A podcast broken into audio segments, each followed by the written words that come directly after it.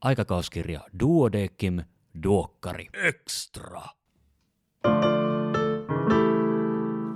Aivosuonten tuolla puolen jossakin on maa, missä kaikki vanhat muistot turvas asustaa. Mikroglia ehkä sinne katkoo reitit pois. Näinkö helppo muistitaudin synty muka ois? Voi jospa vielä joskus meille tiede rakentaa. Uudet hoidot, joilla neuron taudit nujertaa. MS, Parkinson, Alzheimer, Alskin, kuka ties? Parin vuoden jälkeen maailmasta, onko Tipo ties? Ja näin, tervetuloa Duodekimin neuromarkkinoille, ei vaan arvon kuulia, tervetuloa Duokkari Extraan. Tällä kertaa meillä on aiheena neuroimmunologia. Minä olen Kari Hevossaari, lääkäri Helsingistä, ja kanssani täällä on pianisti, kaikkien taiteiden jumalien armosta, Pentti Tienari, mutta ei siinä vielä kaikki, Pena. Mitä kaikkea muuta sä teet paitsi soitat pianoa? Olen ollut Meilandinmäellä töissä jo aika tovin neurologian klinikassa, jossa on nyt osaston ylilääkärinä ja lisäksi olen töissä myös Helsingin yliopistolle, jossa olen neuroimmunologian professori. Ja tällä kampuksella on elänyt tämmöistä hybridielämää jo reilut 20 vuotta, jossa osan aikaa vedän tutkimusryhmää ja osan aikaa toimin lääkärinä ensin erikoistuvana lääkärin, sitten vuodesta 2006 erikoislääkärinä ja sitten vuodesta 2012 osastoylilääkärinä ja sitten 2013 per, mut nimitettiin neuroimmunologian professoriksi. Se on, siinä on hyvä tämmöinen kombo erilaista työtä. On käytännön työtä, joka pitää jalat maassa. Joo. On tutkimustyötä, joka pitää pään pilvissä. Ja, ja sitten myöskin opetusta, joka ö, antaa kontaktin tähän nuoreen polveen, koska nuorisossa on tulevaisuus. Kyllä, juuri näin. Ja juuri näistä syistä sinä olet ollut erikoistoimittajana aikakauskirjan neuroimmunologia teema numerolle. Ja siitä me puhutaan, mutta mä haluan myös siis mainita sen, että, että sä, sä oot varmaankin ää, paitsi Suomen taitavin ää, lääkäripianisti, niin mä veikkaan, että sä pärjäät aika hyvin ihan niin kuin pianistien karkeloissakin. No toi on vähän pientä liiottelua havaittavissa ilmassa tällä hetkellä. On, mä tiedän useita lääkäreitä, jotka on, joiden oppilaaksi voisin mennä. Okei. Okei, tekisi mieli kysyä nimiä, mutta ehkä me ei käytetä siihen nyt enempää aikaa, vaan mennään, mennään siis tähän aiheeseen, eli neuroimmunologia. Ja tota, mitä ihmettä se tarkoittaa? Neurologia on neurologia, immunologia, immunologia ja sitten kun ne yhdistetään niin. Joo, neuroimmunologia on aika, niin kuin voisi sanoa, ainahan se on ollut olemassa ilmiönä, mutta tutkimuskohteena se on ehkä noussut tuossa 1960-luvulla enemmän esille, kun opittiin tutkimaan likvoria, Joo. eli aivoselkäydin nestettä. Ja tota, sitten kun opittiin tutkia likvoria, niin mi- mitkä oli ne aha-elämykset? Muun muassa se, että havaittiin, että valkosolu eli leukosyyttejä tunkeutuu keskushermoston puolelle. Sitten sieltä opittiin löytämään vasta-aineita ja opittiin myöskin värjäämään vasta-aineita tämmöisinä oligoklonaalisina bändeinä. Ja vähitellen on opittu myös mittaamaan yhä enemmän vasta-aineita, erilaisia. Ensin tuli virukset ja bakteerit, joita kohtaan on tullut vasta-aineita ja ihan viime aikoina myöskin omia kudoksia kohtaan on tunnistamaan autovasta-aineita. Yksi kuuluisin on NMDA-reseptorivasta-aineet. Okei. Toinen kuuluisa on akvaporiini 4 vasta-aineet, joilla on erittäin, jotka on mullistaneet diagnostiikkaa näiden eräiden harvinaissairauksien suhteen. Okei. Ja, ja tuossa meidän alkulaulussa me väitettiin aika reteesti, että niinku mikroglia on, on neurologisten sairauksien takana ja ehkä muutaman vuoden kuluttua kaikki sairaudet onkin jo parannettu. Jos me lähdetään tätä väitettä vähän perkaamaan. Joo, mikroglia on eräänlainen aivojen ja keskushermoston poliisi tai ehkä jopa armeija. Joo. Ja se pitää poissa tunkeilijat, kuten bakteereita ja viruksia ja muita vieraita aineita, mutta ikääntymiseen liittyen on havaittu yhä enemmän, että meidän mikrogliasolut ovat väärin ohjelmoituja. Ne alkavat toimia ö, niin kuin väärällä tavalla, väärällä tavoin ohjelmoitu. Ja se voi liittyä siihen, että me ihmiset ei evolutiivisesti, meitä ei ole optimoitu siihen, että me eletään keskimäärin 80 vuotta, vaan Okei. evoluutio on ehkä 4-50 vuoteen meidät niin kuin optimoinut. Aivan. Ja siis mikroglia, sehän on, eikö se ole käytännössä niin kuin sama aivoille kuin makrofagit muulle ruumiille, tai ainakin Vois- suurin näin, piirtein. näin voisi sanoa, kyllä. kyllä. Et ne on syöjäsoluja ja ne on myöskin vahvasti antigeenejä esitteleviä soluja. Eli jos siellä on joku virus, niin mikrogliasolu on yksi niistä, jotka esittelee sitä sitten T-soluille, Joo. jotka tuho, pyrkii tuhoamaan sitä virusta. Mutta eli jostain syystä ikääntyessä suojelemisen, lis, si, su- suojelemisen sijaan mikroglia alkaakin tekemään tuhoa. Joo, sitä voisi ehkä verrata, jos ajatellaan, että mikroglia on ikään kuin siellä keskushermostossa oleva sisäinen armeija, niin se on ikään kuin armeija, joka alkaa aktivoitua väärällä tavalla. Se lukee jotakin signaaleja väärin ja tulkitsee ne niin, että nyt meidän täytyy mennä ja hajottaa tuolta tota, noita soluja. E, Tähän kuulostaa hyvin paljon allergialta ja muilta autoimmuunitaudeilta, häiriöiltä.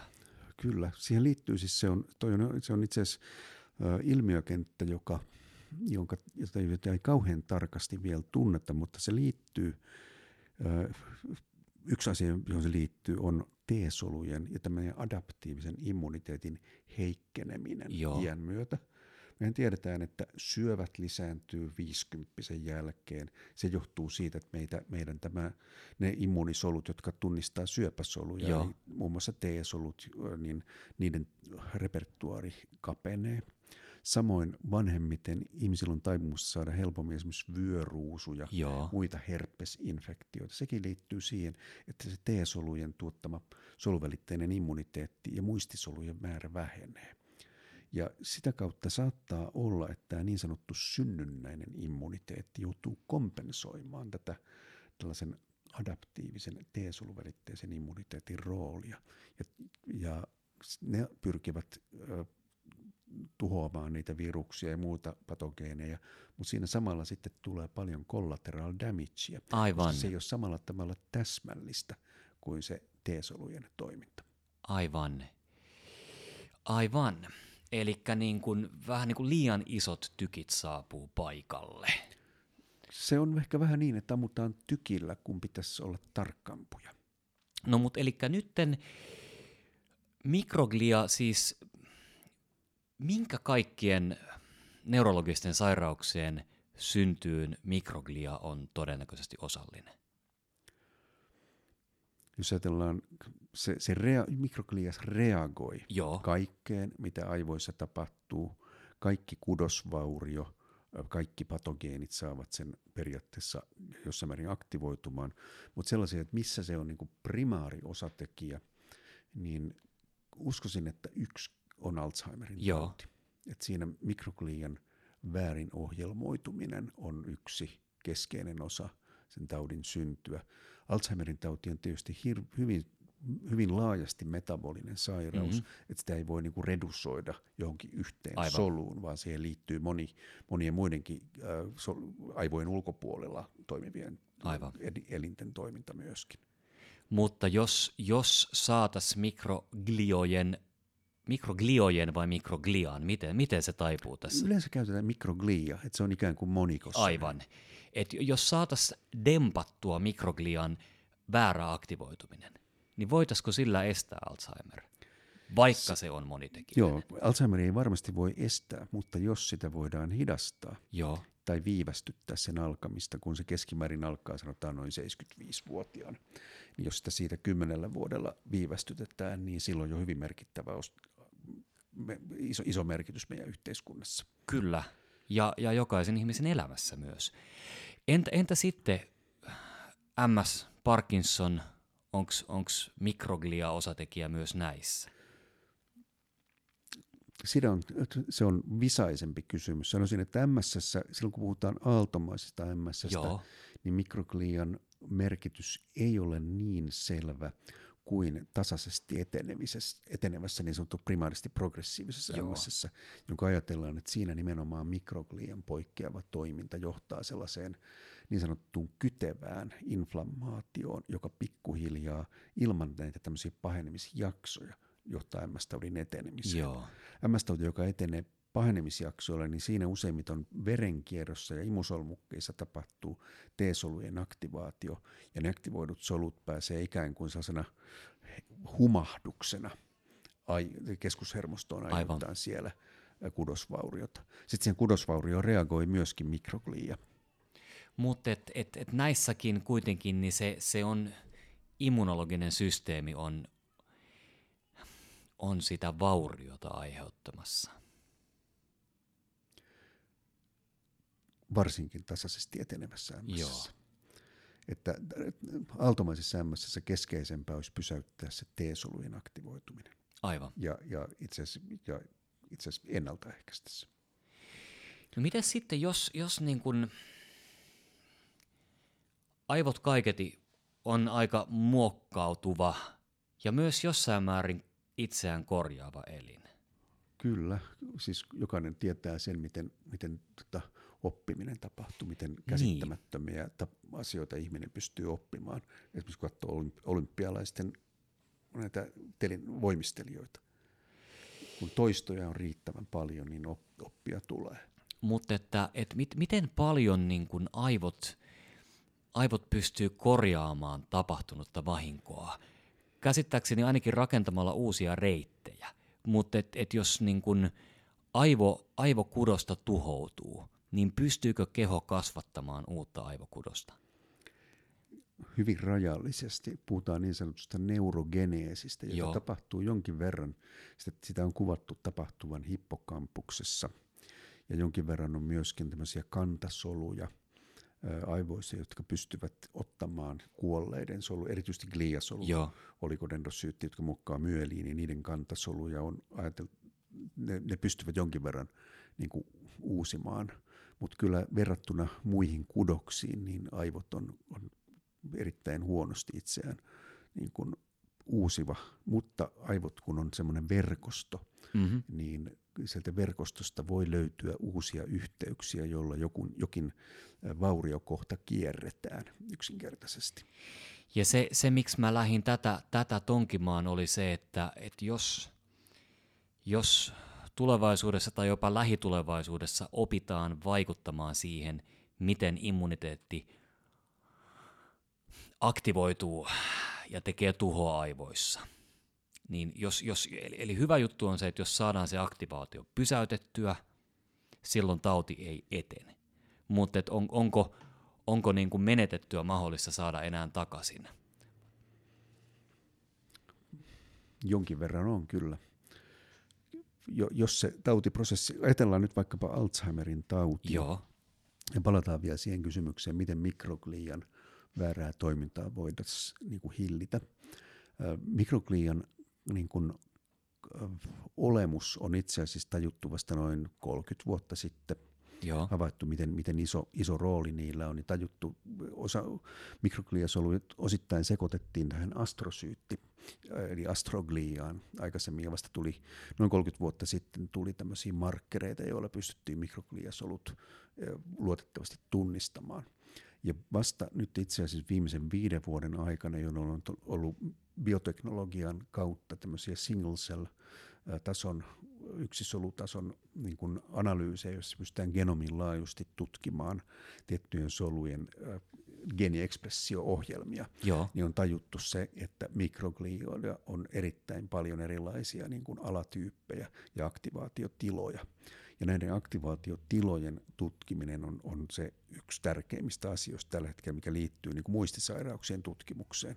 Ja siihen, se, se vaatii tosi ankaraa perustutkimusta, mm-hmm. koska sit en, ennen kuin tiedetään, mitkä väylät on semmoisia, joita pitäisi niin kuin ikään kuin jarruttaa Joo. tai boostata.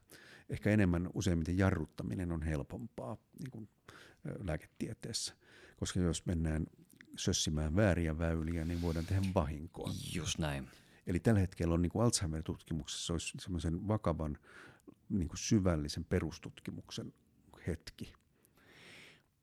Tämä kuulostaa siltä, että, että tota, mikroglian väärän aktivaation estämiseen perustuvat hoidot ei ole ihan oven takana vielä. Ne ei ole ihan oven takana. Me, se pitää sanoa, että mikä, kun se armeija käynnistyy väärin, niin täytyy katsoa, mikä on se komentoketju. Joo. Ja sieltä täytyy, niin kuin, siitä armeijasta täytyy ikään kuin erottaa ne väärää komentoketjuun kuuluvat henkilöt, tai laittaa, siirtää heidät muihin tehtäviin. Muihin tehtäviin, aivan, aivan. Arkistonhoitajiksi. Joo, joo. mutta tätä me ei osata vielä tehdä. Ei, tähän ei, ei, ei ole vielä riittävästi tietoa, ja ne, itse asiassa ne, ne, kome, ne aineenvaihduntaväylät, erilaiset signalointireitit, nekin on onnistuttu vasta ihan viime vuosina paljastamaan. Ja Alzheimerin taudissa yksi keskeinen ongelma, että ei ole ihan, ei ole kauhean hyvää koeeläinmallia, Joo. jossa voitaisiin tehdä tämmöisiä niin kuin geneettisiä manipulaatioita tai miksei farmakologisia Aivan. manipulaatioitakin, että, että ne hiiret, joita käytetään, niin niihin on yleisimmin käytetty hiiri on nykyään semmoinen, että siinä on viisi geenivirhettä pistetty päällekkäin Joo. samaan hiireen, joka kieli jo siitä, että, että näiden geenivirheiden siirtämisellä hiireen ei ole päästy toivottuun tulokseen. Joo. Aivan. Ne ei koko sitä Alzheimer-biologiaa niin edusta. Aivan. Eli toisin sanoen meillä,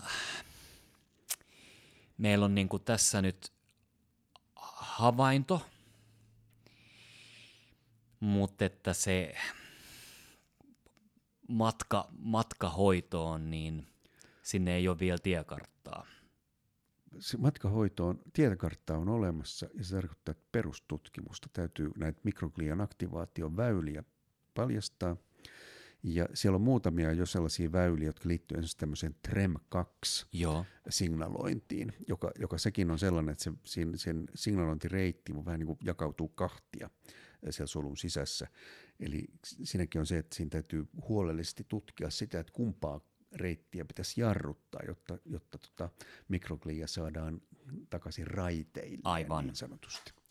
Eli voisiko siis tässä, jos, jos tätä kuuntelee vaikka joku Nobelin nälkäinen nuori kandi, niin voisiko tuolla olla sellaista tutkimus, tutkimuskenttää, mistä voisi palkintoja tulevaisuudessa rapista? Joo, mä luulen, että tämä on hyvinkin siis Nobelin nälkään mun mielestä erittäin hyvä tutkimuskohde – sopivan vaativa, ja myö, mutta sitten myös sellainen, joka poikii niin kuin erittäin tärkeitä sovelluksia. Että miten saadaan meidän aivojen mikroglia sopivalla tavalla, ja se, tiettyjä ominaisuuksia meidän pitää jarruttaa, jotka, jotta meidän pitkäikäisyys turvautuu. Tämä evolutiivinen näkökulma on hirveän kiinnostava näihin meidän ikäsairauksiin. Otetaan esimerkkinä nyt vaikkapa aivoinfarktit Joo. ja ylipäänsä eh, niin kuin tromboosit. Meidän evoluutiossa meille on kehittynyt hyvä hyyty, tehokas hyytymisjärjestelmä, koska silloin kun me elettiin keräilijätaloudessa, niin haavat oli meille, ja verenvuodot oli mm. paljon suurempi ongelma kuin tromboosit. Kyllä. Ja sen takia meille vahvistui tämmöinen aika hyvä ö, hyytymisjärjestelmä, jota nykyään sitten lääkitään joko aspiriinilla tai sitten antikoagulanteilla. Aivan. Aivan. Mä jäin miettimään semmoista, että tota, tämä nuori Nobelin nälkäinen tutkijan alku niin tekee ehkä myös itselleen palveluksen, koska siinä vaiheessa, kun hänellä alkaa Alzheimer olemaan ovella, niin ehkä jo hoidotkin on valmiina. Aivan, kyllä, kyllä oma lehmä ojassa. Se on hyvä, hyvä motivaattori toki. Mutta tota, itse, itse keski-ikäisenä mietin, että ehkä kerkeekö nämä tulemaan, kerkeekö nämä tulemaan ajoissa. Niin, niin jos ajatellaan Alzheimerin taudin prosesseja, niin ne alkaa siinä 450 ne, ne prosessit, jotka on pikkuhiljaisia ja jossain vaiheessa sitten kompensaatiot eivät enää niin kuin riitä ja alkaa tulla oireita. Aivan. Ja sitten siinä on tällaiset ihan vanhat, ei, ei tarvita mitään poppakonsteja. Hyvät, ole, älä ole ylipainoinen. Jos sinulla on diabetes, niin pyri hoitamaan se hyvin. Syö suhteellisen terveellisesti, syö hedelmä, kasvishedelmä, juokseva öljy, painotteisia ruo- ruokia. Ja siinä on niin kuin paljon tässä ihan banaaleja, tavanomaisia keinoja vähentää Alzheimer-riskiä. Tästä tota, voisin, voisin nyt kysyä tällaista skuuppimatskua, kun aika usein ei-lääketieteellisessä lehdistössä törmää siihen, että jotkut tietyt öljyt vaikka on aivoille oikein hyviä. Niin onko se niin? Onko Mä- vaikka niin kuin, No mä itse noudatan sitä sääntöä, että kuusi mantelia päivässä pitää lääkärin lo- loitolla. Et var, siis mantelit ja pähkinät sisältävät hyviä öljyjä, kuten myös oliiviöljy ja rypsiöljy. eli on, on hyviä öljyjä, tai ehkä niin kuin, jotkut on, on, niin kuin, on kovat rasvat ja pehmeät rasvat, mutta on, on, onko sitten jotkut pehmeät rasvat tosiaan vielä vähän parempia aivoille kuin toiset? En, en osaa, en ole, en ole ekspertti siinä. Eli ei välttämättä kannata ostaa sitä kapselia, jossa sanotaan, että niin kuin, tämä on aivoille tosi hyvää Niin, öljyä niissä, niissä usein tulee E-vitamiinia myöskin, joka sitten taas voi lisätä verenvuototaipumusta. Ja siinä, on tämmö, siinä on tällaisia niin kuin suo siellä, vetellä täällä tyyppisiä juttuja. Tota, tämä, tämä neuroimmunologia teemanumero, jota sä olet ollut mukana rakentamassa, niin täällä käsitellään myös, myös MS ja käsitellään sitä, että tota, itse asiassa MS diagnosoidaan valitettavan usein väärin ainakin maailmalla, mutta tapahtuuko myös Suomessa sitä, että läimästää MS-diagnoosia pari vuoden päästä huomataan, että no ei se ollutkaan MS? Joo, tämä on kiinnostava asia. MS-taudin diagnostiset kriteerit on muuttunut. Joo. Vuonna 2001 tuli ensimmäiset McDonaldin kriteerit, ja niissä pystyttiin esimerkiksi aaltomainen di- diagnosoimaan yhden oirejakson jälkeen, ja sitten jos magneetissa, aivojen tai selkäytyneen magneettikuvauksessa pystyttiin osoittamaan, niin kun, että se on kyseessä on krooninen tila, Joo. eli seurannassa uusia muutoksia, niin tuli diagnoosi. Vuonna 2010 julkaistiin sitten semmoiset tosi huonot kriteerit, Joo. joiden, joiden, joiden pe- perusteena oli, oli että, tota, että myöskin näissä vähemmän kehittyneissä maissa, joissa on huonommat resurssit, että sielläkin pystyttäisiin diagnosoimaan enemmän näitä ja herkemmin Joo. tautia. Ja niiden, siinä oli ongelmana se, että siis aikanaan kun käypähoitotyöryhmä pyysi siitä tota lausuntoa, niin mä muistan vielä, laitan sen yhden kohdan, että tämän artikkelin disclosure oli lähes, oli lähes kolmasosa sen artikkelin pituudesta.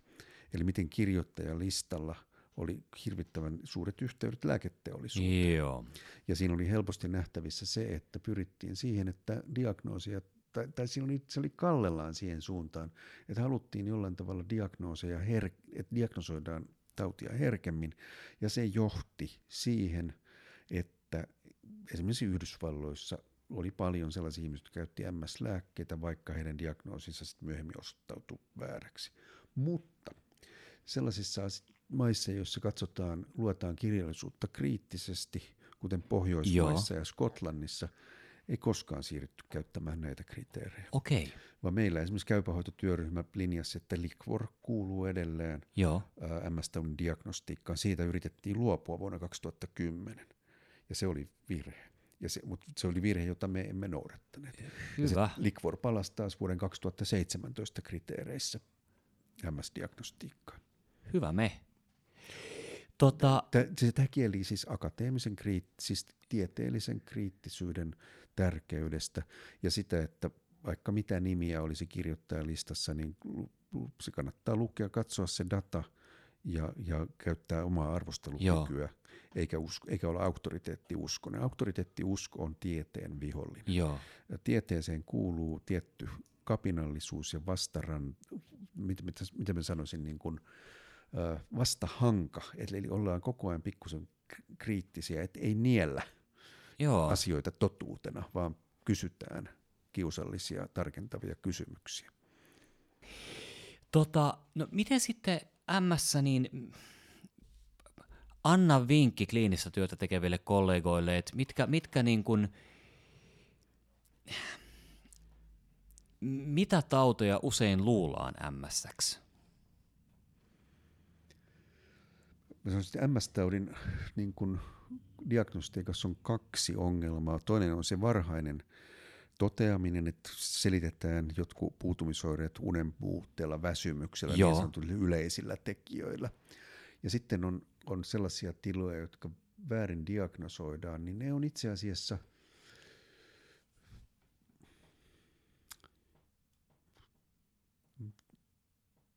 yksi on neurosarkoidoosi, joka Joo. on aika harvinainen.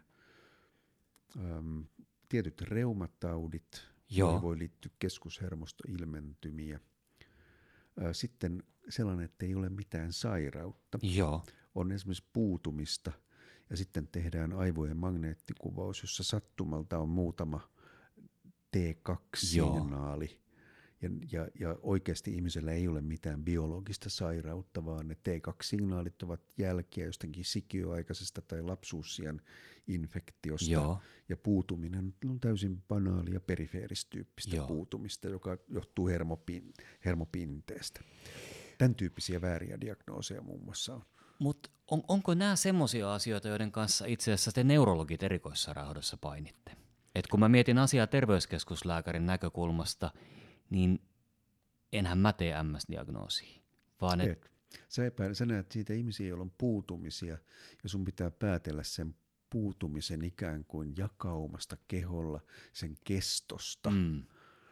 Ihmisen vähän niin kuin habituksesta ja sen harrastuksista, päätellä sitä, että onko se, onko se perifeeristyyppistä niin sanottu banaalia, vai onko, sy, onko se, vois, voiko se olla keskushermostoperäistä. Ja keskushermostoperäinen voi olla sellainen puutuminen, joka on hyvin niin kuin erikoisessa paikassa niin, kuten kaulalla, olkapäässä, kainalossa, vartalolla. Joo. Tai esimerkiksi symmetrisesti alaraajoissa, josta se nousee sitten kohti vartaloa.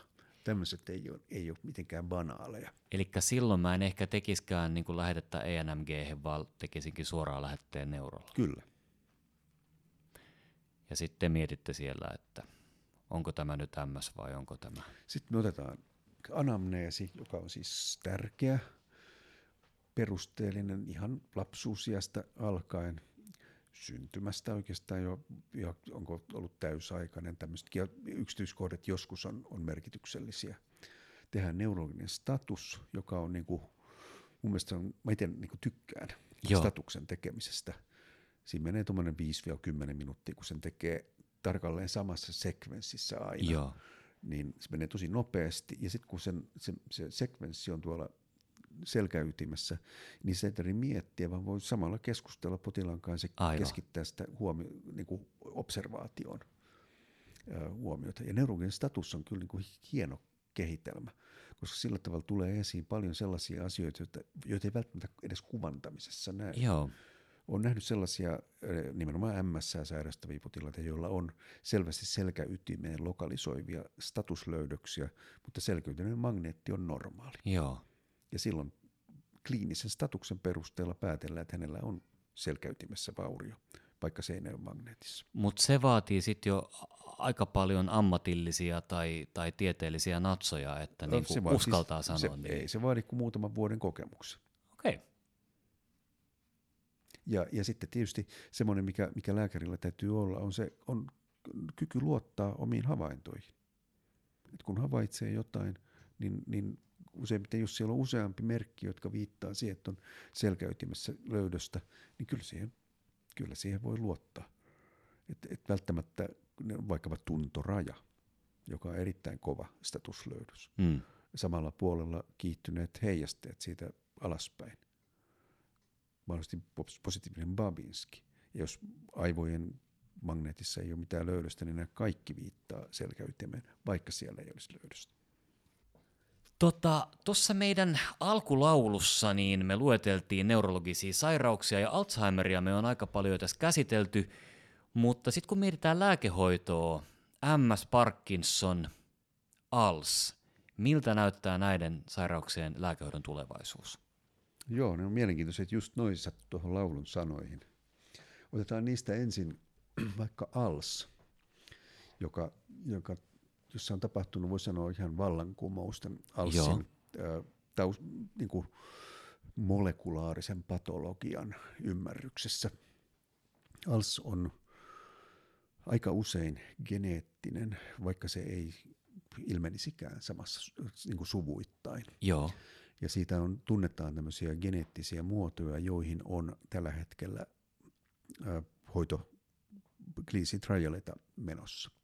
Ja niillä pyritään tämän mutaation hiljentämiseen. Joo. Ja se on aika elegantti tapa, millä voidaan ikään kuin syyn, se, ihan se juurisyy niin sanotusti, virhe, geenivirhe, miten sitä pystytään niin kuin hiljentämään niin, että normaali alleeli toimii ja se dominantti mutatoitunut geeni hiljennetään. Ja tämmöinen hyvin varhaisvaiheen tutkimus on menossa tämmöisen C9orf72 geeniin liittyvän alssin osalta, mikä on kiinnostava suomalaisten kannalta, koska 30 prosenttia suomalaisesta alssista selittyy tällä. Okei. Eli silloin niin kun siihen saattaisi olla luvassa oikea hyvä hoitokeino. Siihen saattaa hyvinkin olla, niin kun, siis, ja tämä on yksi tapa on, on hiljentää geeni käyttää tämmöistä antisens oligonukleotidia.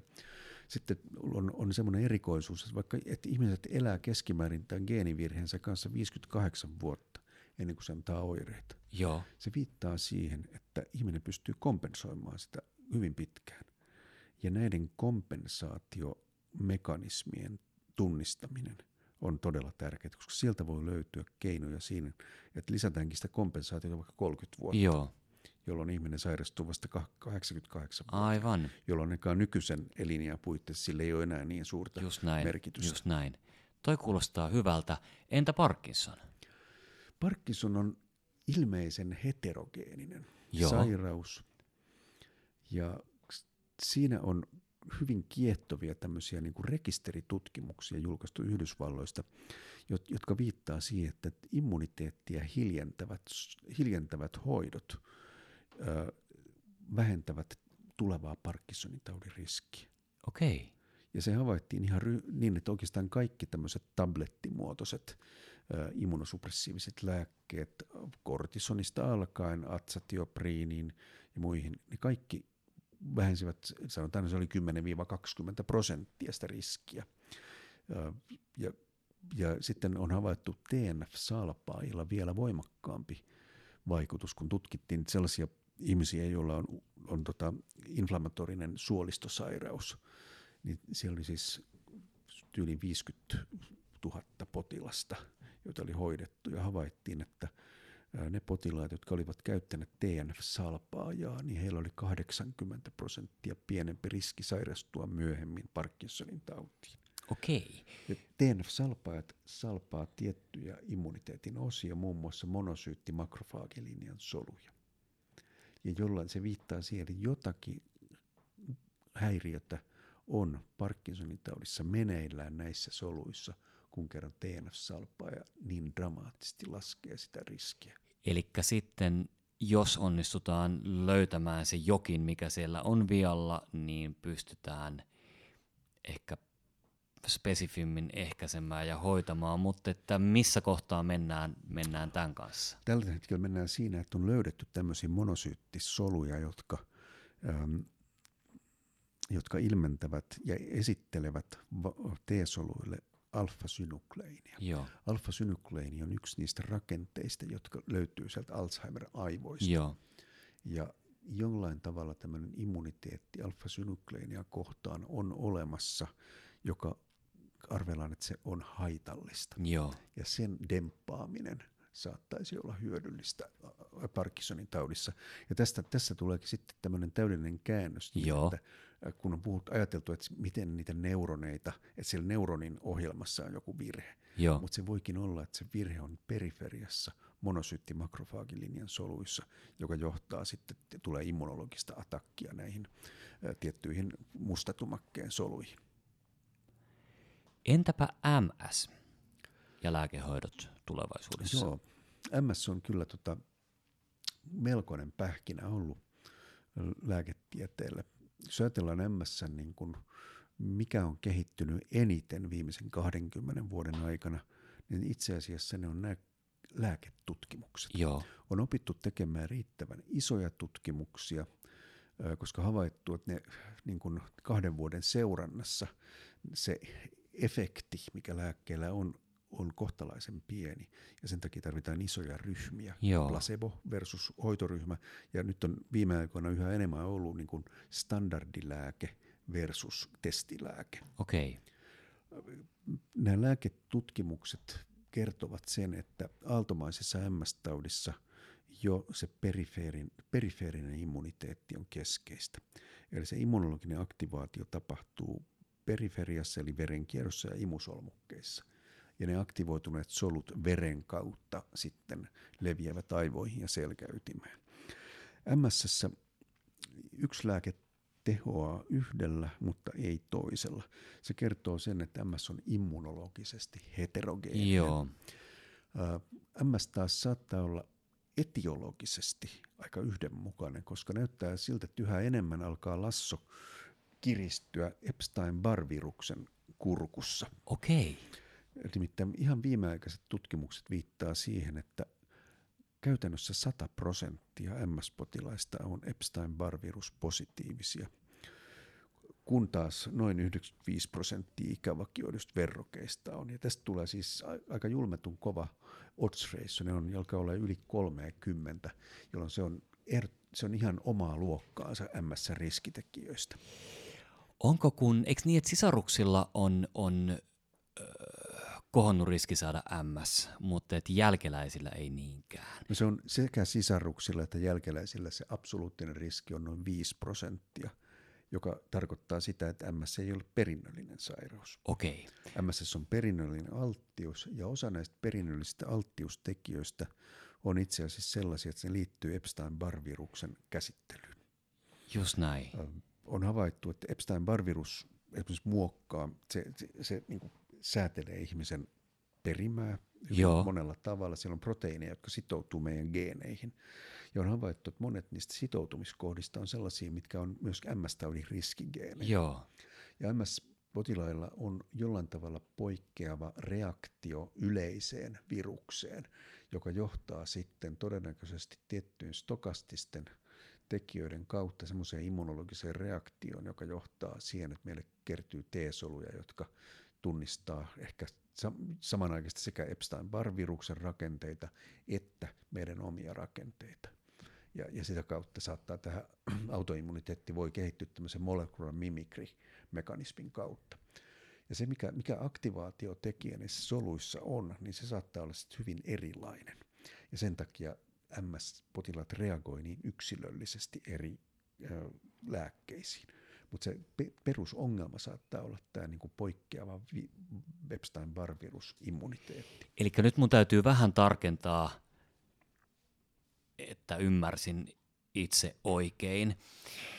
Hyvin todennäköisesti MSn taustalla on Epstein-Barr-virus, mutta se kuitenkin vaatii jotain genetiikassa, mikä saa aikaan sen, että sun keho, sun immuniteetti reagoi Epstein-Barriin vähän liian voimakkaasti.